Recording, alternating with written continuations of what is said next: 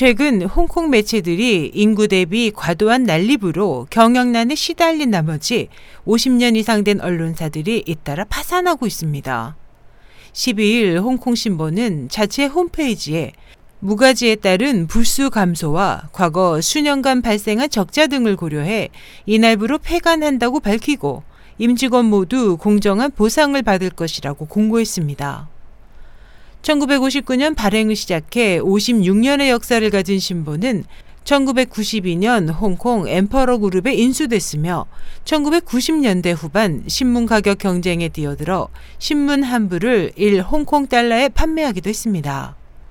그 밖에 양대 공중파 방송사 중 한 곳인 ATV도 내년 4월 1일 방송 전면 중단을 앞두고 있습니다.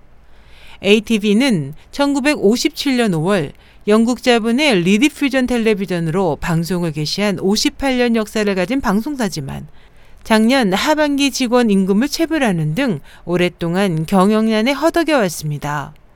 앞서 지난 4월 1일 홍콩 정부 자문기구인 행정회의는 이 방송사의 방송 면허 취소를 통지한 바 있습니다.